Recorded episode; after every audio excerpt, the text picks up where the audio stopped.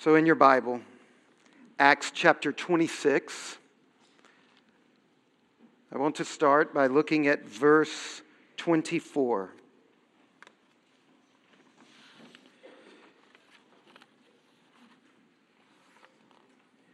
And as he was saying these things in his defense, this is Paul, Festus said with a loud voice, Paul, you are out of your mind. Your great learning is driving you out of your mind. But Paul said, I am not out of my mind, most excellent Festus, but I am speaking true and rational words. In Acts chapter 26, when Paul preached the gospel back in the first century to the Roman imperial elites, he described his own message as true and rational. But to the listeners, he seemed out of his mind. In our society today, what Christians think is true and rational about sexuality appears to be sheer madness to an increasing number of people. We are in a similar position today as Paul before Festus. We look to be out of our minds. And it hasn't always been this way here in America. In fact, for over a thousand years in Western societies, Christian beliefs have been the deep background of the ways society as a whole thought about issues including sex.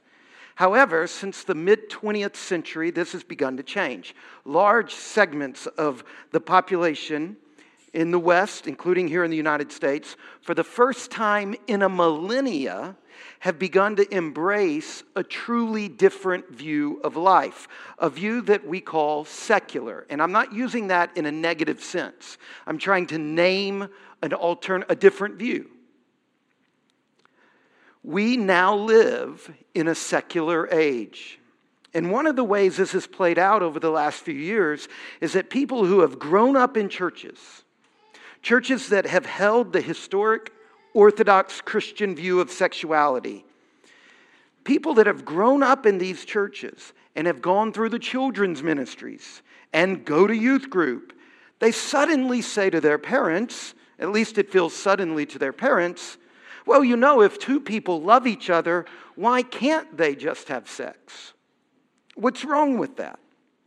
And so maybe the parents or whomever at the church says, well, you know, the Bible says and it doesn't work. What happened? How do we account for this shift in view regarding right and wrong among people in the church?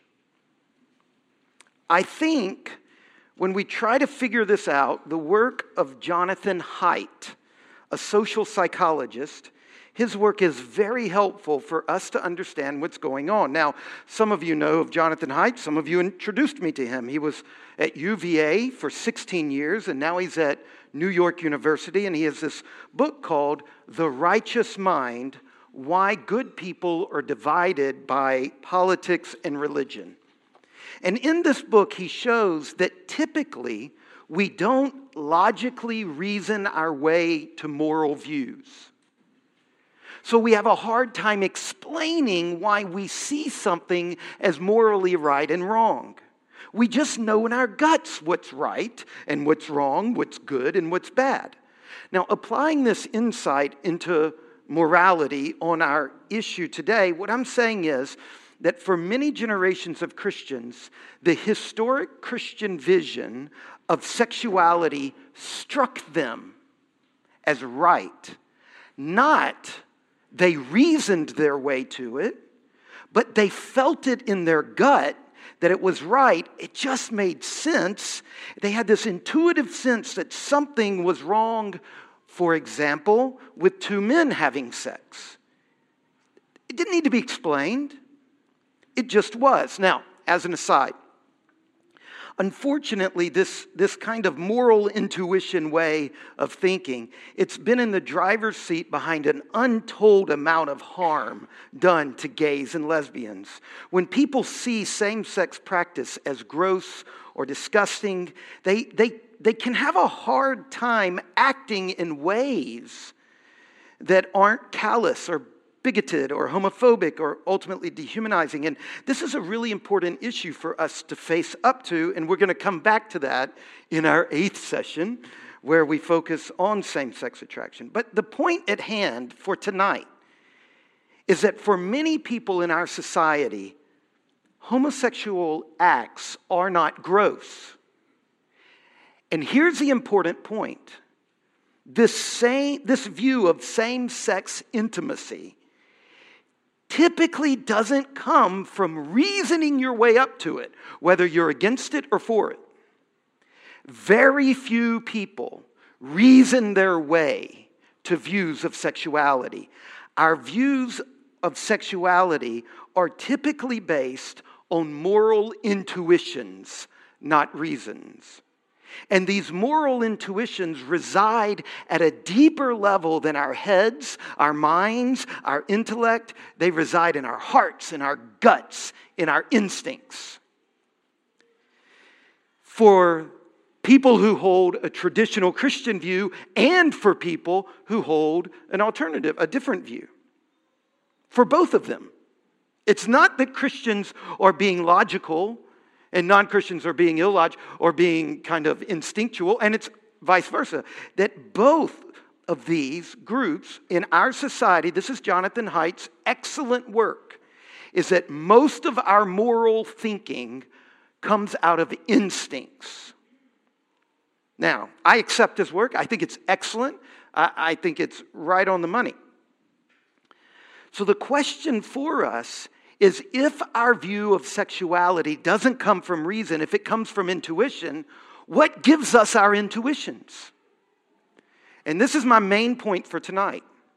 Our moral intuitions come primarily not from reason, not from facts, but from stories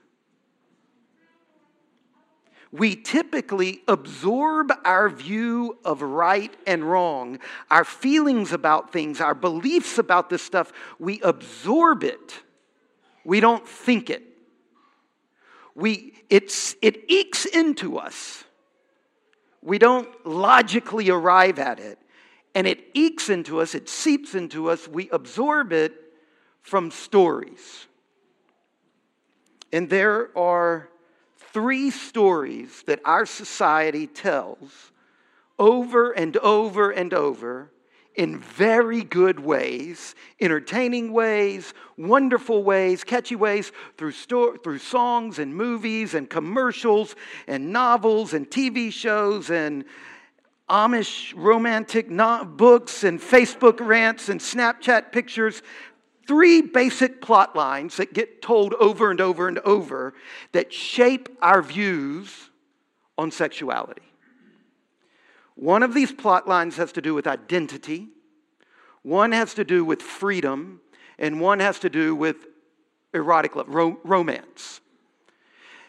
Tonight, we're going to deal with the, the, the deep stories our culture is telling on, on issues of identity that end up shaping our moral intuitions. Next week, we'll do the deep stories on freedom, and then the following week, we'll do the deep stories on romance. Tonight, we're going to look at the narratives of identity that fund our moral intuitions about sex. And to do that, I'm going to break tonight's lecture down into three parts. First, what story does our secular age tell about identity? Two, what's good and what's broken in the story our secular age tells about identity. And three, what's the Christian story about identity that should fund our moral intuitions? So, three parts. First of all, identity in our secular age. Now, when it comes to the stories our society tells about our identity, there are two primary components that we have time to deal with tonight. The first is going to take almost all of my time, and then I'll just mention the second. The first and most important plot line in our movies and our commercials, our TV shows, our advertisements, our Facebook posts, the first and most important story that we tell each other about identity is this identity comes from within. When it comes to the question in our secular age, who am I? Our society has a deep rooted conviction, both in the church and outside of the church, that you find yourself, your real self, by looking within. The real you is discovered in your deepest dreams and desires. Think about how many times you have asked somebody who's trying to find their way in life, What are you passionate about? When you ask that question, you're operating out of a deep story that says identity is rooted within, that your fundamental identity is at your fundamental desire level. Think about the musical, The Sound of Music. There's this moment where when the Mother Superior sings to Maria, played by Julie Andrews, and she tells the young Maria that she must climb every mountain, search high and low, follow every byway, every path you know, climb every mountain, ford every stream, follow every rainbow till you find your dream. It's not my generation that made this up, it's Sheldon's. I mean, just put the blame where it belongs. And then she goes on a dream that will need all the love you can give every day of your life for as long as you live. This is the fundamental narrative arc of the modern hero. Whether it's a country western song or a Christian romance novel or a Super Bowl commercial or a movie. And we've been told this story a thousand million times in wonderful ways. We've cheered for it, we've sung it, we've cried it, we've given awards to it so many times that we've, we've absorbed it right into our root, gut level intuition. And so this view of identity seems obvious. It seems common sense. It seems like, of course. I mean, has anybody ever asked you when you said to them, What are you passionate about? What if they said, Why? And what if they then said, Why three more times? Do you think you could ever ultimately defend it? Like, do you see that it's kind of a root belief? And as a result, it just appears to be self evident truth. But there are other societies that tell different stories about identity, alternative views of identity. For example, the traditional non Western approach to identity is very different. In the traditional non Western approach, you're in a family, a people group.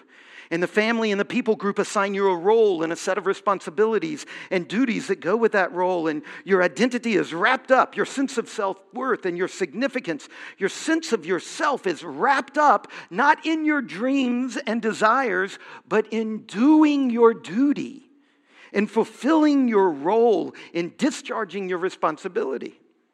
And so, if, if you ask a person in a traditional culture or a non Western culture, if you ask this person, Who are you? They'll most likely say something like, I'm a daughter or a father or a member of a particular tribe and people. I've got a, a, role in the family. I've got a role in my people. And the way this person has a sense of self worth comes from, from the family bestowing honor on them because there are moments when they sublimate their own interest for the good of the whole. And in that culture, that's when you get worth. That's how you know who you are, that you're a good person. Here's an example the way a person who's Korean writes their name, they give their family name first and their personal name second.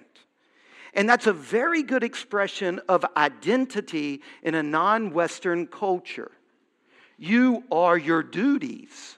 You are your role. It is assigned to you. And if you fulfill your duties and give up your individual desires for the good of the whole, the family, or the community, then your identity is secure as a person of honor. But in our society, our approach to identity says that you are your dreams. You are your desires. In fact, if you ask someone, Who are you? and they say, Well, you know, I work at so and so, some of you might reply to them, No, I didn't ask what you do. I asked who you are. And you feel like that's the trump card that takes them to the essence of themselves. No, it's the trump card that takes them to the heart of secularism. That's a worldview that we've just bought into, that we own. And so in our society, your deepest self worth depends upon the dignity that you bestow upon yourself and to have a really strong identity, your deep desires need to push against conformity. This is a moral absolute in our culture today. Be true to yourself. Okay, now remember what we're doing. We're naming the stories our society tells about identity that shape our gut level views of sexuality. And the first story is that the source of your identity is within. You find your real identity by looking within and discovering your own deepest dreams and desires. That's the first issue.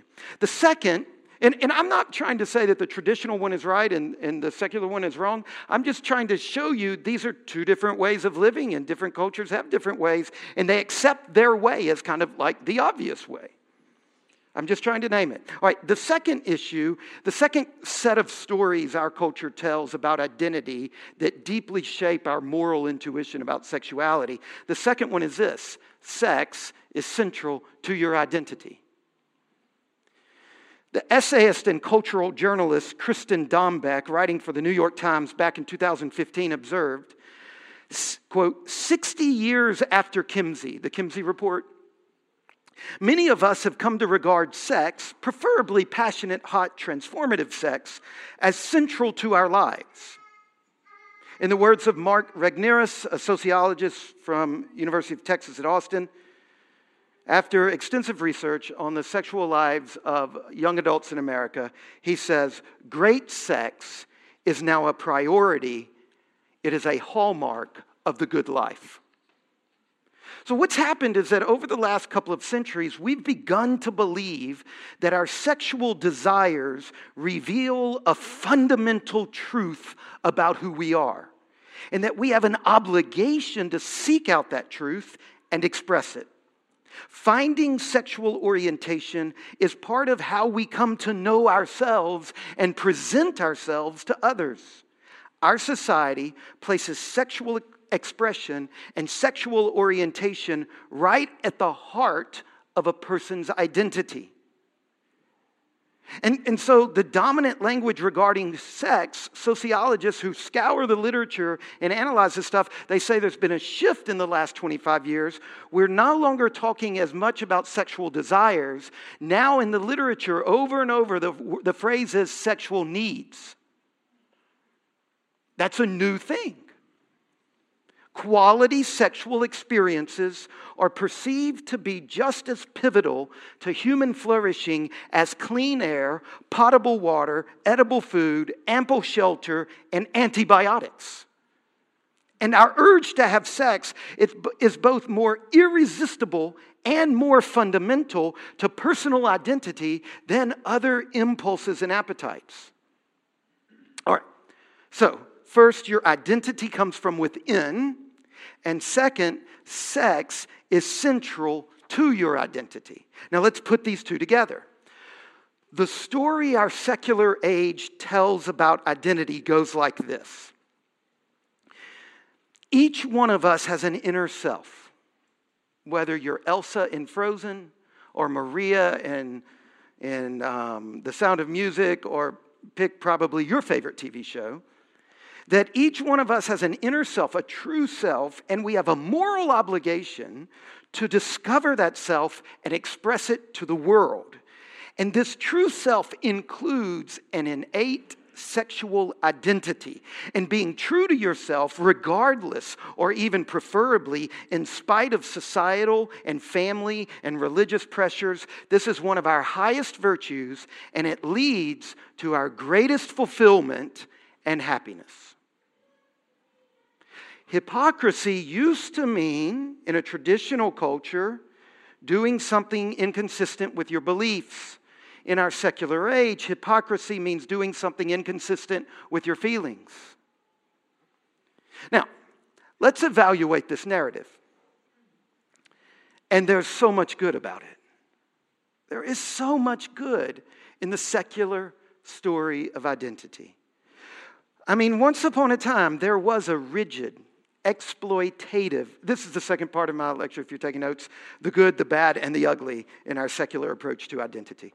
Once upon a time, there, there was a rigid, exploitative social stratification that stemmed, it was rooted in the traditional understanding of identity. You were your rung on the socially stratified culture ladder. You related to the world not as an individual, but through your family and your class. And your mission in life was to know your place and fulfill your assigned role, and there was no way out, and there was no mobility. We should give thanks that the secular view of identity has cracked open that caste system. Think about how our secular age has embraced equality and, and how this has given the fight for equity a moral quality that has rarely existed in human history. Our secular age is intensely moral in many ways. It is more committed to social justice, universal benevolence, and human rights than any civilization in the history of the world. And this is because of what's going on with identity. This is because in the Enlightenment, there was this tilt toward the individual, the sacredness of the individual. And this is given, finally, finally, a generation of women who have been subjected to psychological or physical abuse, they finally live in a moment where our society is beginning to offer them a way out from under the vice like grip of controlling husbands. In our secular age, we've finally been able to bring women's skills and gifts into the world of commerce and government. And it is rooted in this shift on identity. People who have been sexually abused and discriminated against by establishment elites are just now beginning to be able to stand up and fight for their rights. And wherever we come across the defeat of injustice and unfairness, Christians should be among the first to celebrate it because this reflects the heart of God. In other words, the good old days weren't that good for a whole bunch of people. They were good for WASP, but not much beyond that. Our society, prior to the secular term, was not a great place to live for a whole bunch of people. There was slavery in, in its pre Civil War form of chattel slavery, and its post Civil War form of Jim Crow, and its post civil rights form of mass incarceration. We've just shifted it we must be thankful for our secular age, elevating tolerance and a compassion driven morality and freedom and personal choice. So much good ground has been gained. There is a reason our secular age is winning. There is a reason that our society is moving beyond the traditional modern age. It's because the golden past had its chance, and now our secular age represents the hopes and dreams of millions and millions and millions of people who see in secularism their best hope. And yet, there are cracks developing in our secular age. The way our secular society approaches identity has some problem. Three in particular that I'll point out this evening. First of all, there's a deep deceit in our secular approach to identity. Secondly, there's a deep confusion. And third, there is a, a very real insecurity. First of all, our society is not telling the truth about where identity comes from. We've been sold a deceit. And to show this, I'm going to steal blatantly a story from Tim Keller, a pastor in New York City. And um, he's put this in several books and, and lots of his sermons and lectures he's given, and I'm just going to rip it off. It's, it's very helpful for recognizing how our secular um, account of, of the inwardness of identity is deceitful. It's a thought experiment. Imagine that you're an Anglo Saxon warrior in Britain in around the year 8800. So, a long time ago, 1200 years ago. And imagine that this Anglo Saxon warrior in Britain, he has two very strong inner impulses and feelings. One is aggression. When people show him disrespect, he likes to respond violently. He really likes fighting. He likes battle. He likes to smash and kill people. And, when, and remember, when this guy looks into his heart, that's there. But remember, this guy has two things going on in his heart. The first is this, this, this aggression. The second thing going on in our Anglo Saxon warrior's heart is a deep seated same sex attraction. And for as long as he can remember, he's been drawn, even as a child, to other males in some vaguely confusing way. And then after puberty, he came to realize that he has a steady, strong, unrelenting, exclusive sexual attraction to other men. Okay, so we're doing a thought experiment. This Anglo Saxon warrior, he's living, as we know, in a shame and honor culture with a warrior ethic. And so he would probably look inside and see this feeling of, of aggression, and he would say to himself, That's me. That's who I am. I will express that. And he would have no shame and no regret over his feelings of aggression or his violent and aggressive behaviors. At the same time, when it comes to his erotic desire for other men, he will feel shame. And he'll say to himself, That's not me. I will control and suppress that desire. Okay, in our thought experiment, let's shift. Let's imagine a man today walking down the streets of New York City. And when he looks into his heart, he has these two same deep impulses violent aggression and erotic same sex attraction. And they're both equally strong. And they're both difficult to control. What will he say when he looks inside himself? He will look at the aggression and think, that's not who I am. And he'll go to therapy or some anger management group or program. And, it, and when, it, when it comes to that part of him, he will work against it and fight it. But when it comes to sexual desire, he'll conclude, that's who I am. Now, what this illustration shows us is how deceitful our view of an inward identity really is.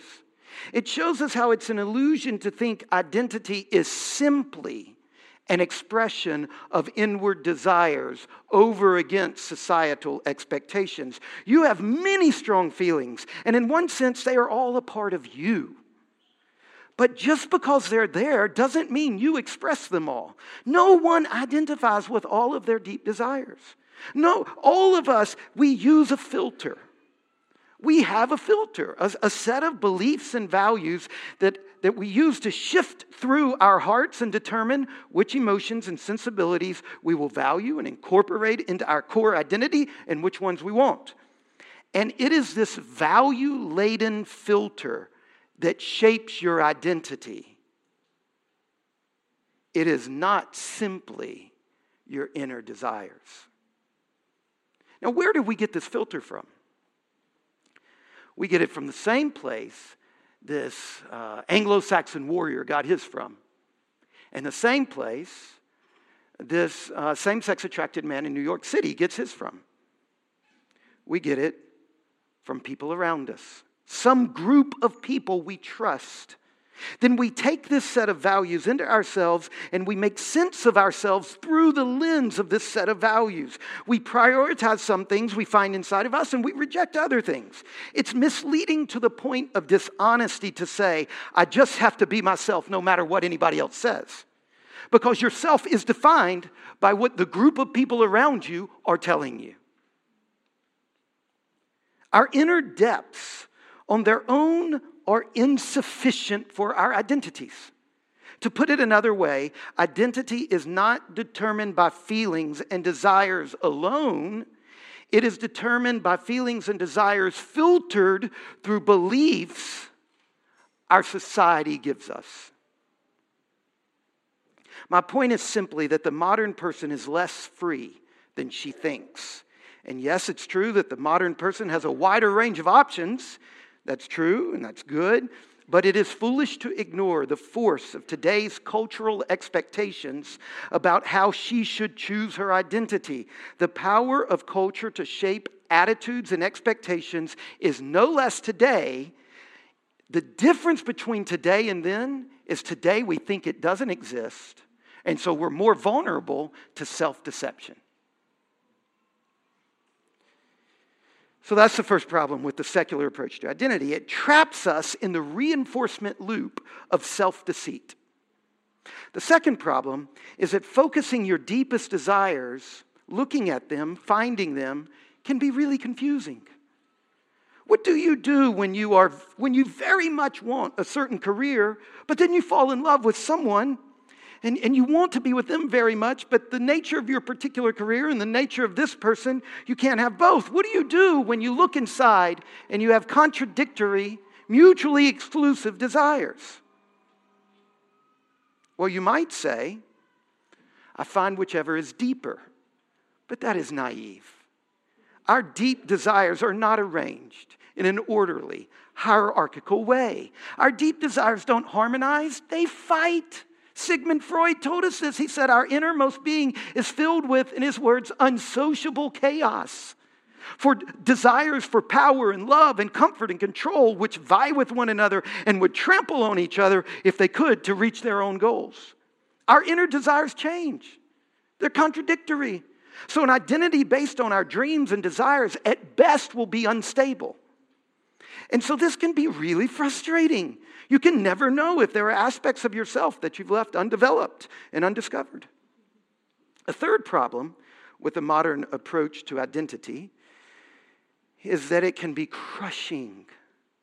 In traditional societies, if you were simply a good son or daughter, husband or wife, father or mother, you were doing everything your society required. And while that could be smothering and confining, it was a pretty low bar. The philosopher Alain de Botton, who's an atheist, by the way, he's not trying to make a Christian point. He's written a very important book called Status Anxiety. He makes the strong point that modern identity creates far more anxiety than identity in traditional cultures. The modern process of identity formation tells you to go out and create a self from scratch. Identify your dreams, especially the most vivid ones, and fulfill them or feel like a failure. That prospect crushes so many people in our society where money, looks, power, success, and sophistication and romantic love all become not just good things, but necessary things to succeed. Because of this pervasive insecurity, this, this is driving a pervasive insecurity in our society. Our society, in response to this, has become drunk on affirmation right? If I'm, if I'm insecure inside, I need you to affirm me because I'm so fragile. And a society drunk on affirmation is producing a chilling effect on free speech and on college campuses. And there's a growing body of research to indicate that the recent increase in self harm and associated borderline issues among young people is partly attributable to the fragility of the self in a secular society. There are cracks in the secular approach to identity. Now, lots of good stuff, some bad stuff. What about the Christian approach to identity? What is it? And is it any better? Third section of tonight's lecture. Where does an identity come from according to the Christian view? Well, there's some real overlap with the secular view. First of all, the Bible places a high priority on the inner life on the heart, on passion, on love. But, but our secular age goes farther. It, it's taken the importance of our inner life, our passions and desires, and it has enthroned them. It's made ourself the center of our world so that we relate everything to ourself. Now, a good way to see how the Bible handles the hero narrative and the identity narrative differently is to look at the most famous hero story in the Bible David and Goliath. Here's a young man, and he takes on a military champion in single hand to hand combat against overwhelming odds. But does David, in the climactic moment of the David and the Goliath story, in the climactic moment, right? Now, in the climactic moment of our hero narratives in our story today, the hero looks in, finds himself, and rises up and speaks their truth. But in the climactic moment of the David and Goliath story, what does David do? Does he look inside himself for help and deliverance and clarity? No, at the dramatic climactic point of the story, listen to what David says. 1 Samuel chapter 17, verse 37. David said, The Lord who delivered me from the paw of the lion and from the paw of the bear will deliver me from the hand of the Philistines. And then again in verse 47 all those gathered here will know that the Lord saves not with sword and spear, for the battle is the Lord's, and he will give you, talking about Goliath, into our hand. Friday night, my family and I watched a great movie, Dreamgirls. Lots of fun. We were dancing, singing. Well, sort of. The climactic moment of the movie. So, do you know what a climax is in a, in a narrative arc? The climax is the moment where the conflict reaches its height and it, it breaks over, and then things can be resolved out of that. So, the climactic moment of a story, the climactic moment uh, Friday night of Dreamgirls was Beyonce. When Beyonce looked up at her jerk of a husband and she sang a song called Listen, and she sang it really good. And I would have listened if she had been singing at me. This is the moment that David says, the Lord who delivered me, that, that's the climactic moment of the David Goliath. The climactic moment of Dreamgirls, listen, this is what it is. First word, listen to the song here in my heart, a melody I start but can't complete. Listen to the song from deep within. It's only beginning to find release. Oh, the time has come for my dreams to be heard. They will not be pushed aside and turned into your own, all because you won't listen. Listen, I'm alone at a crossroads. I'm not at home in my own home. And she sings that line really good. You should listen to it. I almost started doing it, but then I realized it would not sound to you like it sounds to me. I've tried and tried to say what's on my mind. You should have known. Now I'm done believing you. You don't know what I'm feeling. I'm more than what you've made of me. I followed your voice you gave to me, but now I've got to find my own. You should listen. And it goes on and on like that. Now, look, here's the deal there is such a thing as women who are being crushed by controlling husbands. And that's an important narrative arc. The problem is that's the only logic we have for solving a conflict, which is look deep inside, view whatever the conflict is as oppression, and then find your inner self and rise against it. The problem is not with that story, it's that it's the only story we're telling, so we're beginning to think of life that way. We're all beginning to think of how we're being oppressed and we've got to rise up, and we're all reading reality through that story because we're absorbing it into our bones. But the David and Goliath story, in the climactic moment, you could i could have picked on frozen and let it go. What does she say in the climactic moment? I'm gonna all right i'm gonna become myself. There's a there's a part of me that you need to hear or the sound of music or whatever or rocky or the climactic moment of the David and Goliath story makes the point that we must look outside ourselves and connect to something else if we are ever going to become our true self. It's no, the story of David is no less about becoming his true self. It's just about how does he get there? David puts his trust in another hero, one greater than himself. The plot doesn't resolve through self reliance. It resolves through opening himself up to God. And we and we don't hear that story told in our culture. The anti-self-reliant story.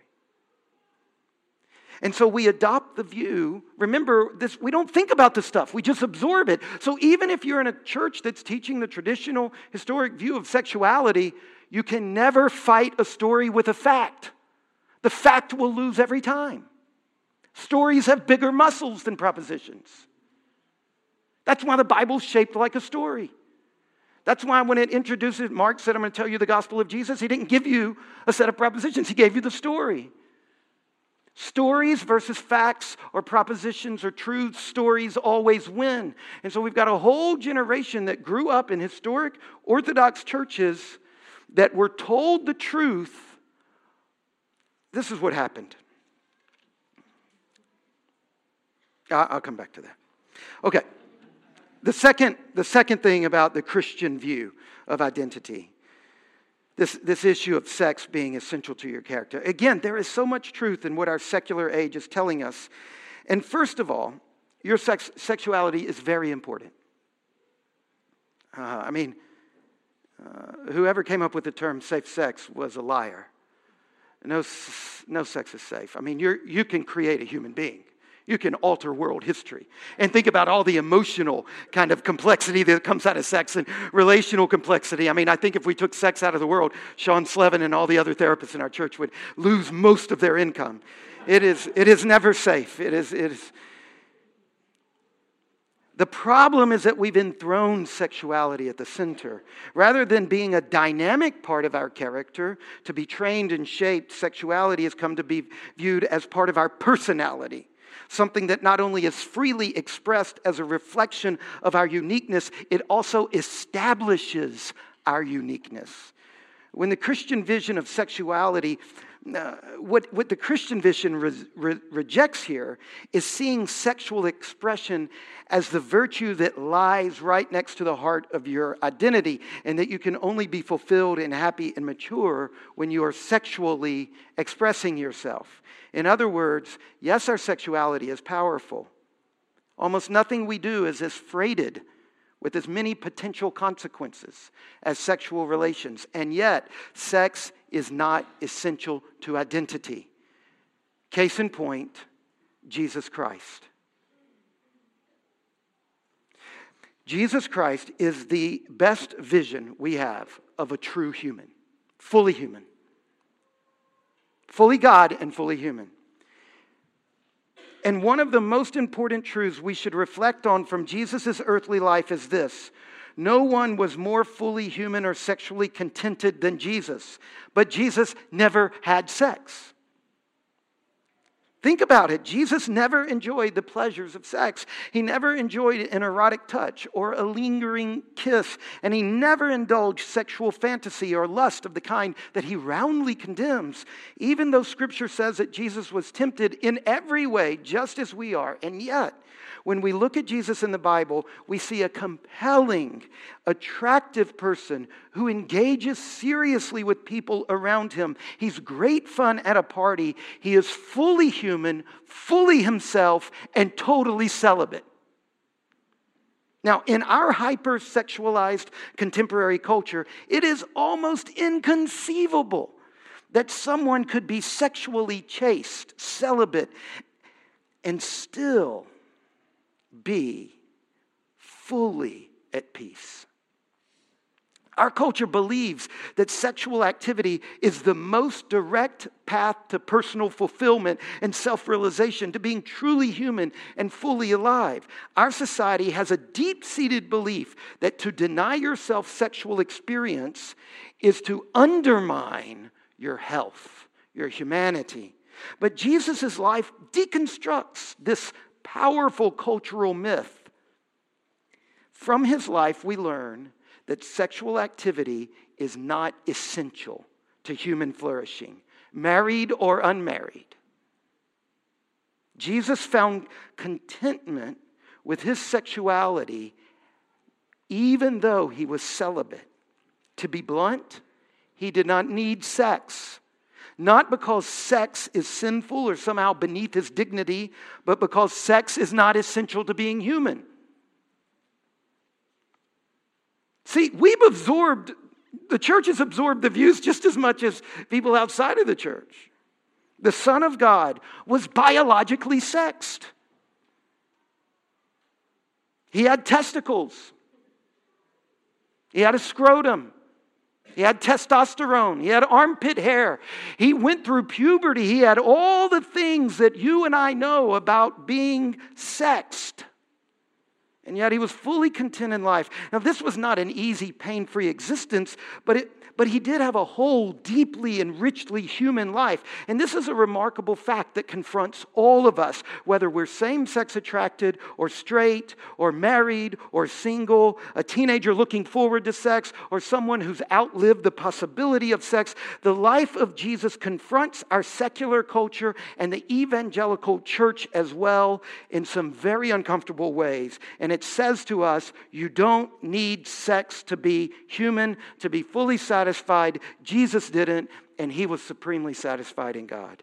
In the biblical vision of sexuality, we learn that no one is defined by their sexual identity, by their sexual desires or orientation or inclination or attractions. Sure, We have different sexual desires and impulses and interests, but the deepest answer to the deepest question of who we are is found not in our sexual orientation or attractions, but in our common human nature.